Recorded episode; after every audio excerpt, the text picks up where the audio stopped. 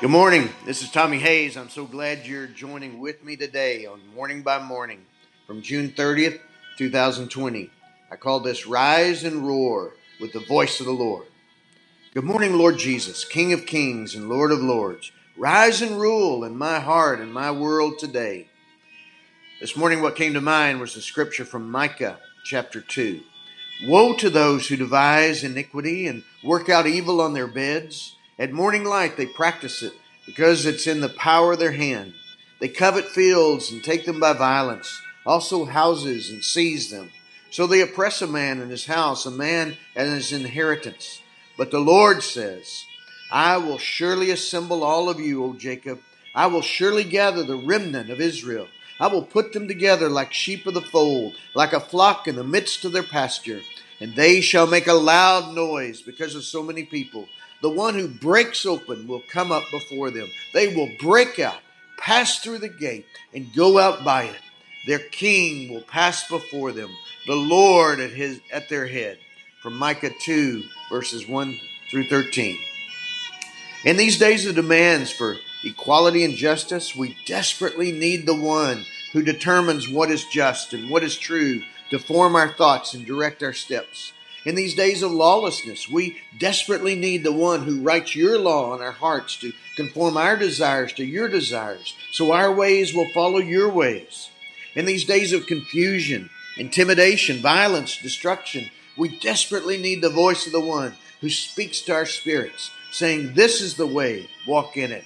Not by your own power, not by your own might, not by your own ways apart from my ways, but by my spirit with the confidence that comes to a people who humble their hearts before you to seek your face and hear your voice, to obey your will and walk in your ways. Let the remnant of your people arise and give voice to the words you're putting in our hearts. You're releasing through our prayers and you're speaking forth through our mouths. Let the one who breaks open come break our hearts open with your love that we can make a loud noise with your truth that breaks the threats of intimidation and causes the curse demanding our silence and cancels the curse demanding our silence.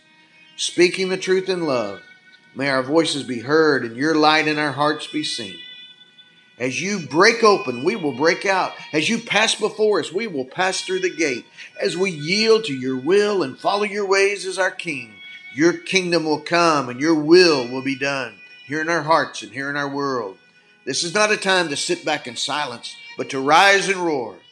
So purify our hearts that we rise in your strength, not our own. Purify our thoughts that we have the mind of Christ, not the mind of the world. As we humble ourselves in your sight to seek your face, your voice, your will, your ways, we will, you will lift us up to stand firm in our place and to give no place to the one who seeks to silence our voices, steal our hope, shutter our world in darkness and gloom, confusion and despair. Yes, your ancient words are true and unfolding before our very eyes in these days.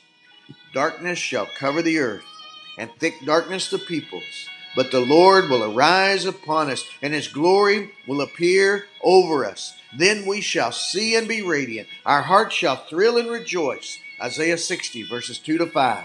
So, by the power of your grace at work within us, we will arise and shine, for our light has come, and the glory of the Lord has risen upon us. Isaiah 60, verse 1. By the power of your grace, we will rise and roar with the voice of the Lord. In Jesus' name I pray. Father God, in the name of Jesus, I pray you fill this one, joining with me in prayer today, with your hope, with your courage. Uh, purify their hearts, their minds, so that they can rise and roar with your voice. Take their stand in our day for your glory. Your kingdom come, your will be done. In Jesus' name, amen. God bless you, my friend. Have a great day.